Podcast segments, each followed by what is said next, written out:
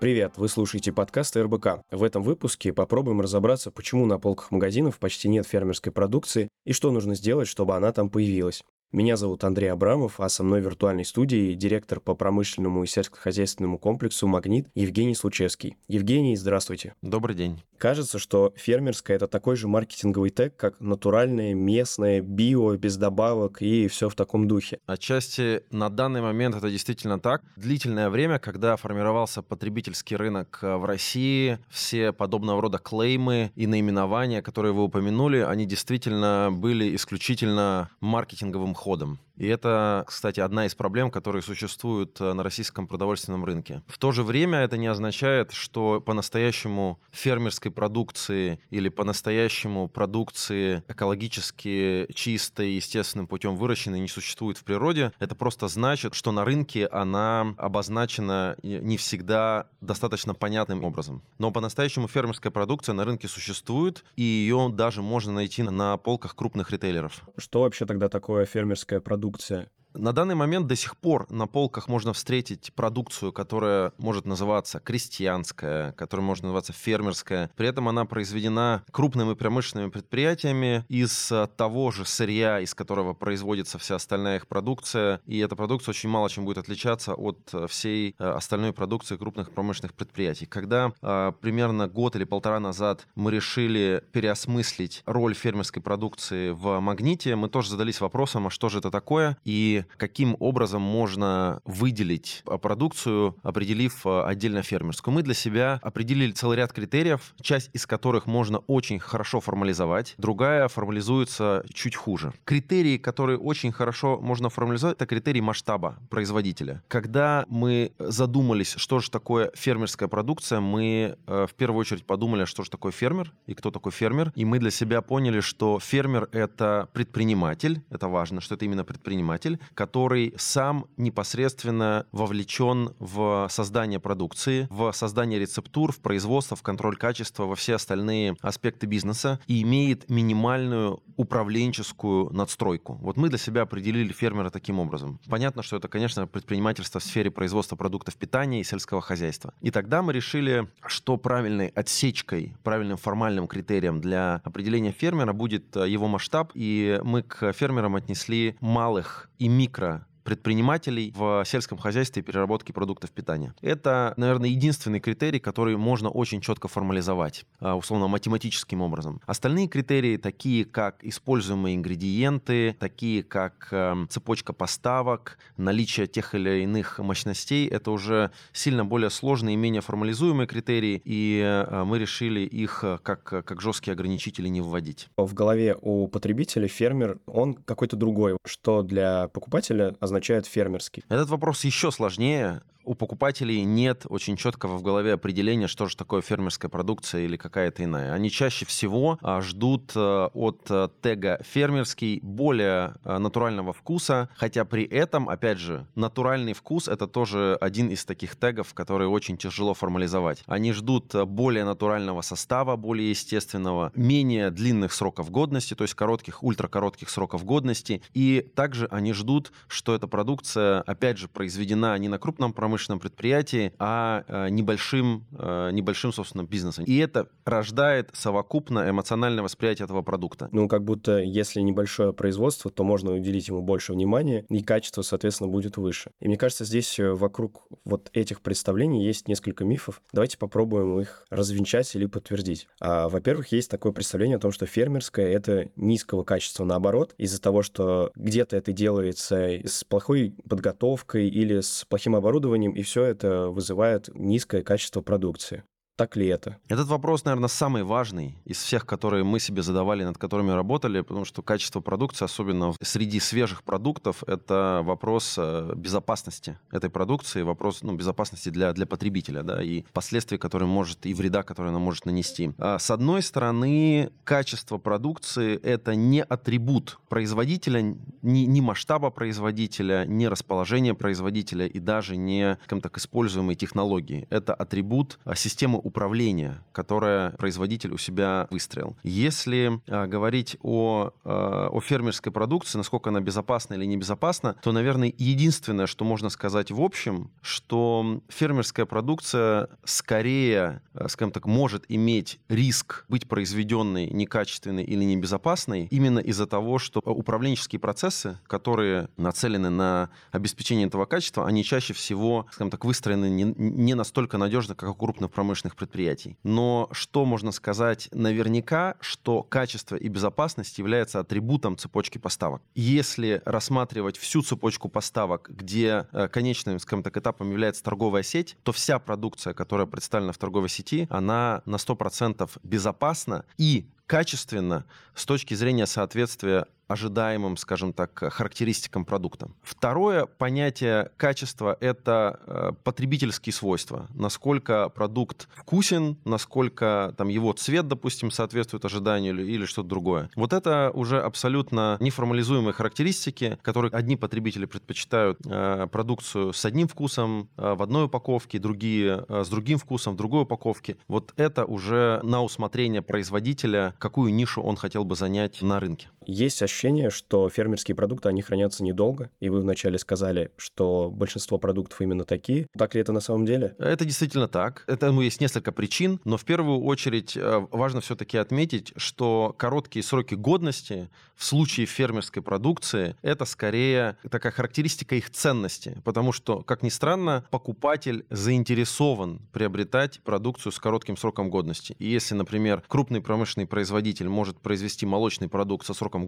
годности 14 суток или 20 э, суток, при этом лежит продукция фермерская со сроком 7 суток или 5 суток, потребитель имеет э, там, большую склонность купить продукцию с коротким сроком годности. То есть это такая положительная характеристика фермерской продукции. В то же время, если раскладывать это на отдельные составляющие, причинами коротких сроков годности могут являться как, с одной стороны, меньшее использование консервантов, что подтверждает высокую ценность продукции, так, с другой стороны, менее Э, скажем так, высокая развитость технологий производственных, которые использует э, тот или иной предприниматель. Потому что для того, чтобы достичь более длинных сроков годности, как один из э, технологических приемов используется более высокая стерильность производства, да, то есть меньшая загрязненность производства или низкие температуры в производственных цехах при упаковке. Это все позволяет сохранять продукцию дольше. То есть не всегда короткий срок годности — это признак высокого качества продукции или состава этой продукции. То есть тут нужно смотреть э, более, более глубоко. Это именно то, что мы делаем, когда начинаем взаимодействовать с, с поставщиками. Мы смотрим не только на формальную сторону вопроса, какие есть у поставщика документы или какой у него состав, и проводим лабораторные тесты, но также смотрим, как у него организовано производство. Ко всем нашим поставщикам э, фермерской продукции, которые у нас представлены на полке, у нас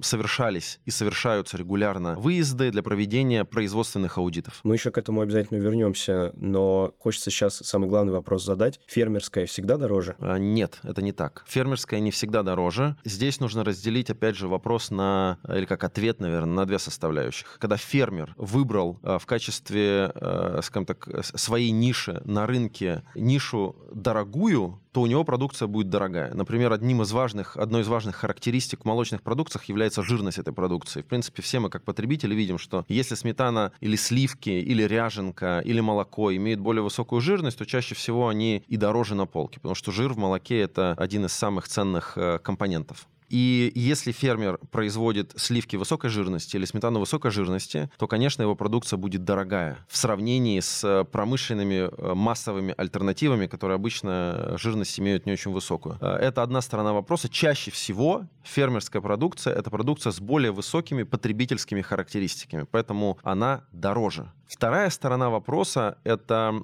затраты, которые несет фермер на производство, не связанные со стоимостью сырья. Но это, по сути дела, производственные расходы и управленческие расходы. И если фермер, производитель не очень эффективно ими управляет, то, конечно же, его продукция будет дорогая, даже несмотря на то, что, например, потребительские характеристики не очень высокие. А какие продукты у покупателей самые популярные? Можем ли мы на скидку определить? В принципе, да. Молочная группа, она, во-первых, больше всего воспринимается э, покупателями как фермерская, то есть мы проводили исследования, мы смотрели, какие категории товаров воспринимаются, или, скажем так, потребитель готов воспринимать как фермерские э, и готов э, видеть в этом для себя дополнительное ценностное предложение, какие нет. Молочная группа на первом месте. Как вы думаете, почему? Я думаю, это связано с ассоциациями. То есть, когда э, там все равно у нас потребитель, потребление это достаточно такая традиционная вещь, то есть она меняется со временем, но меняется не очень быстро. И э, в, у нас в обществе э, сильны еще представления о том, что является предметом натурального хозяйства, когда у тебя свой огород. Э, многие, например, в том числе я еще помню э, периоды, когда проводил там значительное время в детстве в деревне, и какие продукты были на столе. Я думаю, что причина в этом в первую очередь кроется. Много кто, э, то, кто жил в деревне, держал как минимум корову, которая регулярно давала молоко, и вот это и, скажем так, создавало ожидание от того, что такое фермерский продукт. На втором месте это продукция животноводства, э, мясного, это мясо. По большому счету это мясо, но здесь гораздо сложнее дифференцировать продукт э, как фермерский. То есть мы, когда формировали фермерскую полку, для нас э, было большим вопросом, даже если мы получаем, условно, кусок мяса, который мы на 100% уверены, что это продукт, произведенный фермером, в том смысле, как мы это себе представляем, и, э, может быть, даже по своей технологии, то донесение до покупателя, что этот продукт действительно фермерский или крестьянский, э, сильно сложнее, чем в молочной продукции. И покупатель э, с большим скепсисом относится к, к этим продуктам, как фермерским. Туда же можно отнести продукцию птицеводства, например, яйцо, это тоже, а, скажем так, второй приоритет после молочной а, для выбора фермерской продукции. И третий приоритет – это растениеводство. Это овощи, это фрукты, это зелень. Вот эту категорию, несмотря на то, что э, это тоже часто продукция может быть фермерская, покупатель только в третью очередь готов рассматривать как фермерскую. Текущий спрос э, на яйца и текущие цены на яйца, вообще как фермеры могут на это влиять и влияют ли? Вообще, если говорить о роли фермерства Э, на рынке продуктов питания, э, то мы видим, что это важный элемент рынка как системы. В целевом состоянии фермеры должны заполнять ниши, которые существуют на рынке. Э, скажем так, вот будет массовый продукт, а будет какие-то ответвление от массового продукта, который будет производиться локально и поставляться на, на, скажем так, для местного потребителя, и они будут заполнять особые потребности, допустим, в более жирном молоке или в более жирных сливках, или э, там яйца, которые получены от кур, например, там свободного выгула или как-то еще. То есть это, это особые ниши продукции, которые, может быть, не массовые, потому не, не, не все потребители едят, но тем не менее какая-то часть существенная потребителей едят. А если мы будем иметь на рынке большое количество малых производителей, которые которые, может быть, будут занимать 5%, 10%, 20% рынка, совокупно эта система, как рынок, будет, вернее, рынок как система будет более устойчивыми. Потому что э, часть проблем э, на рынке продуктов питания формируются э, из-за того, что рынок иногда переходит в фазу излишней централизации, когда появляются очень крупные предприятия, при наличии сбоя на каком-то из этих крупных предприятий или в одной из цепочек поставок возникают проблемы с доступом к продукции на полке. Если сейчас, допустим, представить в моменте, что весь рынок яйца, такого никогда никогда не будет, и, хорошо, что не будет, но если мы представим, что весь рынок яйца э, представлен малыми предприятиями и фермерами, то эта система была бы невероятно устойчива к отдельным каким-то потрясениям. Но, с другой стороны, она была бы менее эффективной, потому что затраты у малых ферм фермеров удельные, они были бы выше. Поэтому оптимально это когда система сбалансирована по э, наличию крупных производителей, средних и малых производителей. И э, малым производителям должно быть место на этом рынке. Получается, что с одной стороны для рынка рынка полезно наличие фермеров. С другой стороны, покупатели хотят видеть фермерскую продукцию на полках магазинов, но все-таки она не всегда туда попадает. Почему так? Да, этому есть несколько причин. Начнем с э, покупателей покупатели имеют высокий интерес к фермерской продукции. Это утверждение верно покупатели готовы покупать фермерскую продукцию уже сейчас, это утверждение неверно. Трансформация спроса, э, вернее, интересов в спрос – это некоторый процесс. Сейчас, когда мы ставим продукцию фермеров на полку, мы видим, что интерес у покупателей высокий, но они не всегда готовы приобрести продукцию, потому что она для них не является знакомой и привычной. Категории постоянного спроса – это категории с э, высокой лояльностью покупателей к привычным им продуктам и брендам. И когда новая продукция появляется на полке, даже если она имеет более высокие характеристики, а, она встречает а, некоторое сопротивление. Поэтому требуется время для того, чтобы покупатель привык к этой новой продукции, а, попробовал, может быть, неоднократно, и после этого уже стал регулярным ее покупателем. Хотя бы часть из того населения, которые имеют запрос на фермерскую продукцию. Это одна сторона. Вторая сторона, фермеров не так много. Мы себе поставили целью, что в соответствующем соответствующих категориях фермерская продукция должна занимать до 5% в нашем товарообороте. И оказалось, что набрать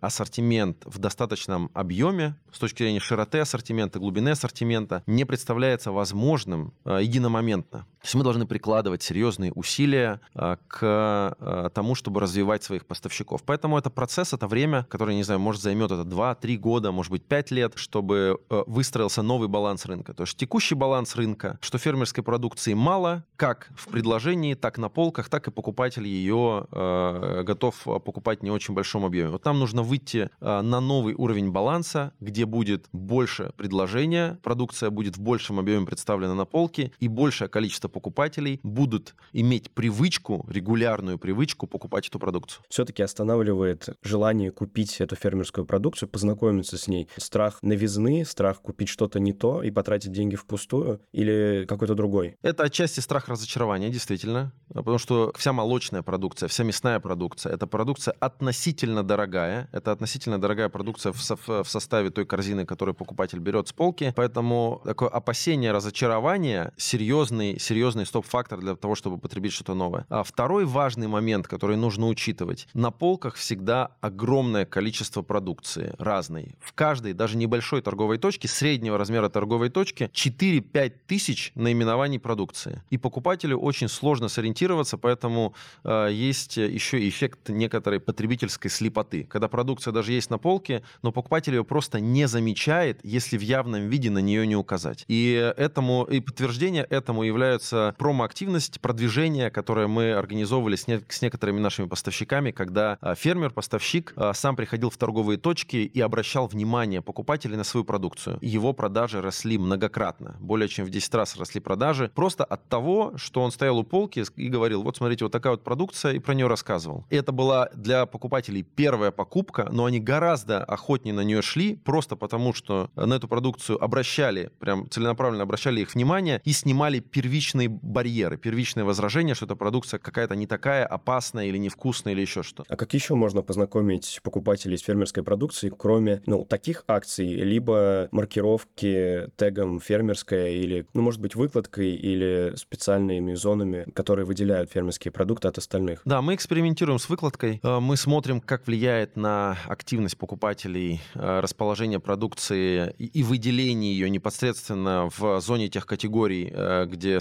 соответствующая продукция располагается, например, молочная продукция с молочной продукцией, мясная с мясной, либо выделение всей фермерской продукции в отдельные островки. Мы ведем такие эксперименты для того, чтобы понять, какая модель лучше работает для обращения внимания покупателей на себя. Как вы работаете с фермерами, как их продукция попадает магазина «Магнит»? Первый и самый важный этап – это этап э, узнавания э, о существовании, скажем так, производителя. Для этого э, есть несколько каналов. Можно оставить заявку на сайте, можно отправить письмо по электронной почте, можно прийти на одну из наших многочисленных конференций, круглых столов, где мы презентуем нашу модель работы с фермерами, либо можно найти контакт, телефонный номер коммерческой службы, просто позвонить или там отправить, отправить сообщение. Есть абсолютно все пути для нас, э, скажем так, нами рассматриваются, считаются нами возможными для первого контакта. После этого идет уже непосредственно изучение того, что из себя представляет поставщик, где он работает, какой продукт он производит, а, какой объем продукции, в каком ассортименте он может нам поставить, какие условия поставки, какими мощностями вот он с точки зрения логистики владеет, насколько он может а, нести в первую очередь обязательства а, по регулярности поставок. То есть для нас, если масштаб как поставщика мы как требование убрали сразу же, как только работ, начали работать с малыми производителями, то регулярность поставок для нас по-прежнему очень важный критерий. Происходит изучение такое, что называется просто информации, там кабинетные да, исследования а, по производителю, и если на данном этапе нам представляется, что и продукция этого производителя нам нужна, то есть она попадает в наш перечень фермерской продукции, если производитель готов, ну, в телефонном разговоре он подтверждает готовность исполнять тот минимальный набор обязательств, который мы ожидаем от фермера, и регион соответствует, ну, в общем, если все в целом, в целом нас устраивает, а, то дальше мы планируем уже выезд к данному а, поставщику, производителю для оценки качество управления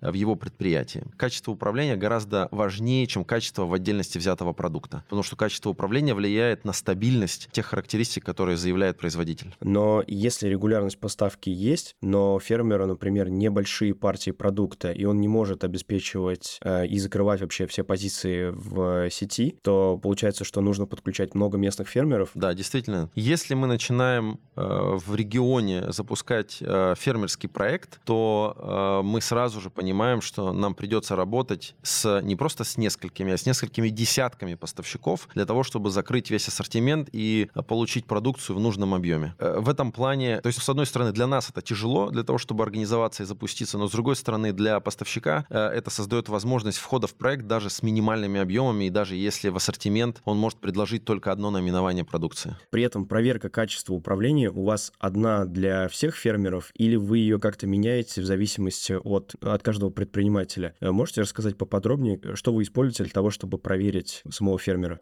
Есть вполне международно признанные стандарты качества управления предприятием, производящим продукты питания. И наши сотрудники, наши эксперты, они имеют э, чек-листы, как оценить э, предприятие с этой точки зрения. Там проверяются такие э, вещи, как, например, гигиена на предприятии, то есть насколько там, ну, условно, так по-простому говоря, чисто, насколько на предприятии чисто, насколько оборудование регулярно моется, насколько помещение само моется. А проверяются параметры поточности, чтобы потоки не пересекались. В идеале предприятие должно выглядеть как э, как такая прямая линия, где на входе сырье, которое считается условно грязным, и на выходе чистый продукт, и вот эти потоки в процессе переработки продукции, чтобы они не пересекались. Проверяется наличие сертификатов, наличие, скажем так, документации, рецептур, для того, чтобы это каждый раз производство продукции было не случайной величиной, а все-таки для того, чтобы была какая-то система. Ну, то есть есть набор критериев стандартных, и по этим критериям просто проводится проверка. Если мы видим несоответствие, то мы не прекращаем взаимодействие с поставщиком, мы даем рекомендации на исправление, также уточняем, насколько требуется наша поддержка для внедрения этих изменений. И иногда действительно поставщики говорят, что эта поддержка требуется, нужна помощь в работе с оборудованием, э, нужна помощь э, в разработке документов, выстраивание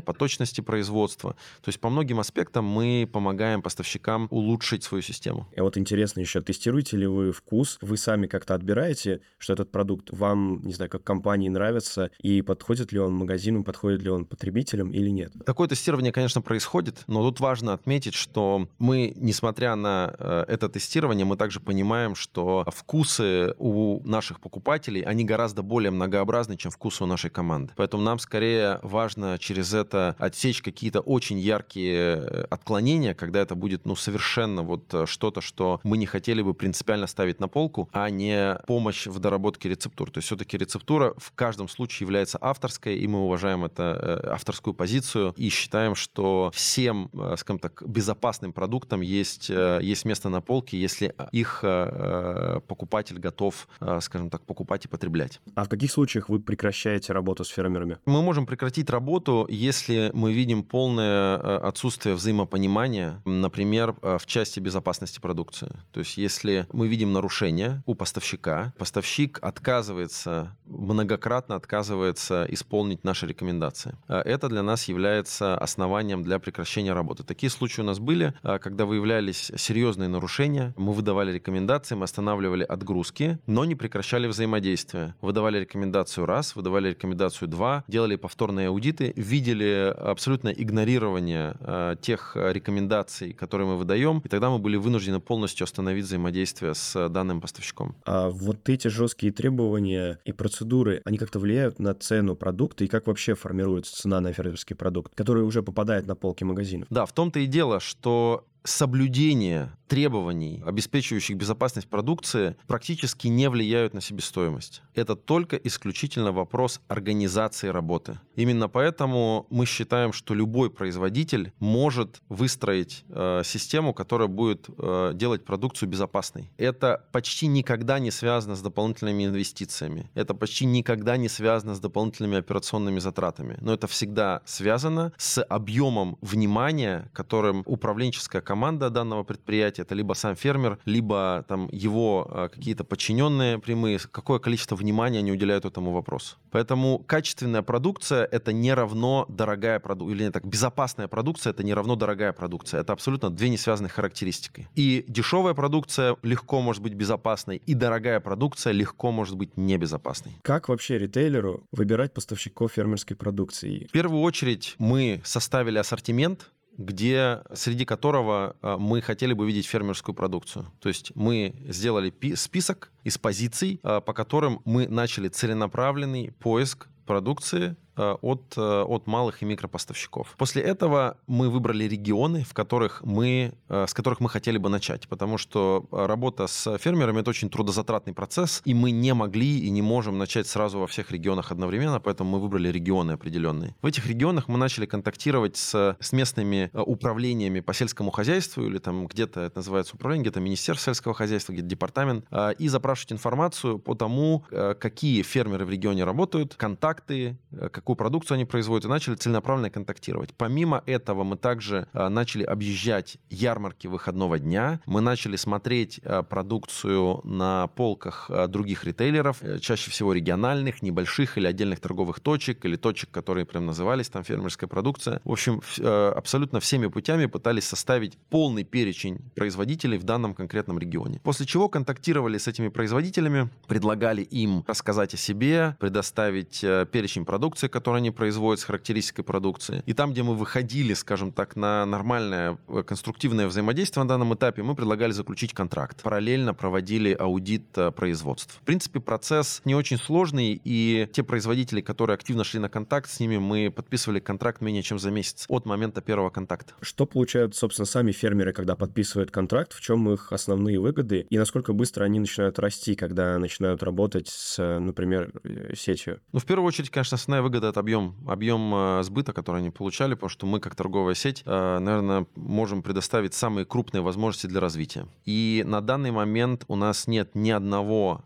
производителя, вот к вопросу о дальнейшем развитии, у нас нет ни одного производителя ни в одном регионе, который имел бы достаточные мощности, чтобы покрыть все наши торговые точки своей продукции. То есть это всегда какая-то выборочная поставка на, на часть торговых точек. Это, в свою очередь, означает, что для них был создан потенциал дальнейшего развития. Угу. Ну, то есть им есть куда расти, и новым фермерам есть э, куда присоединяться и тоже подключаться. Да, конечно. То есть на данный момент даже в самом, э, скажем так, в регионе, где, в котором у нас было самое повышенное внимание внимание к развитию этого проекта, ассортимент фермерской продукции заполнен всего лишь на 60%. По объему мы э, не заполнили даже 50%. То есть потенциал развития есть достаточно серьезный. Хочется продолжить про потенциал и как-то подытожить и сразу посмотреть на перспективы сотрудничества с фермерами. В целом подумать о том, как эти перспективы можно приблизить. В первую очередь, наверное, нужно сказать э, про сам размер потенциала. Мы очень грубо очень грубо оценили, что фермерская продукция должна занять примерно 1 миллиард товарооборотов в год на 1 миллион человек. Вот если э, взять вот такую вот простую метрику, то можно понять, что в нашей стране фермерская продукция должна продаваться на примерно 140-150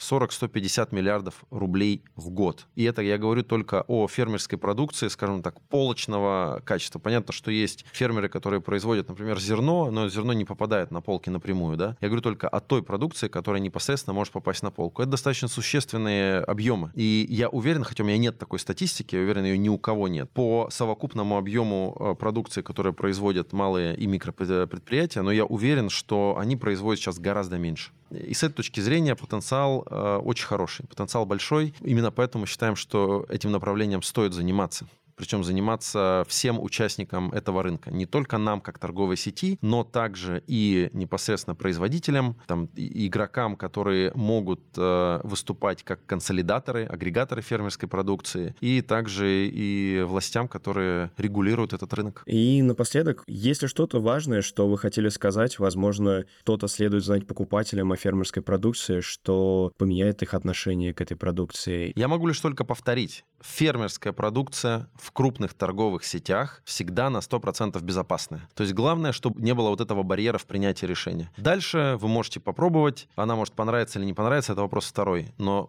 просто важно помнить, что в сетях она на 100% безопасная, а во всех остальных каналах э, уже, э, скажем так, вероятность нарушения цепочки поставок, она выше. Вы слушали подкаст РБК. Чтобы не пропустить следующие выпуски, подписывайтесь на нас в Apple подкастах, Яндекс Музыке, Google подкастах, Казбокс и на других площадках. Евгений, спасибо большое за этот разговор. Спасибо вам большое. До свидания.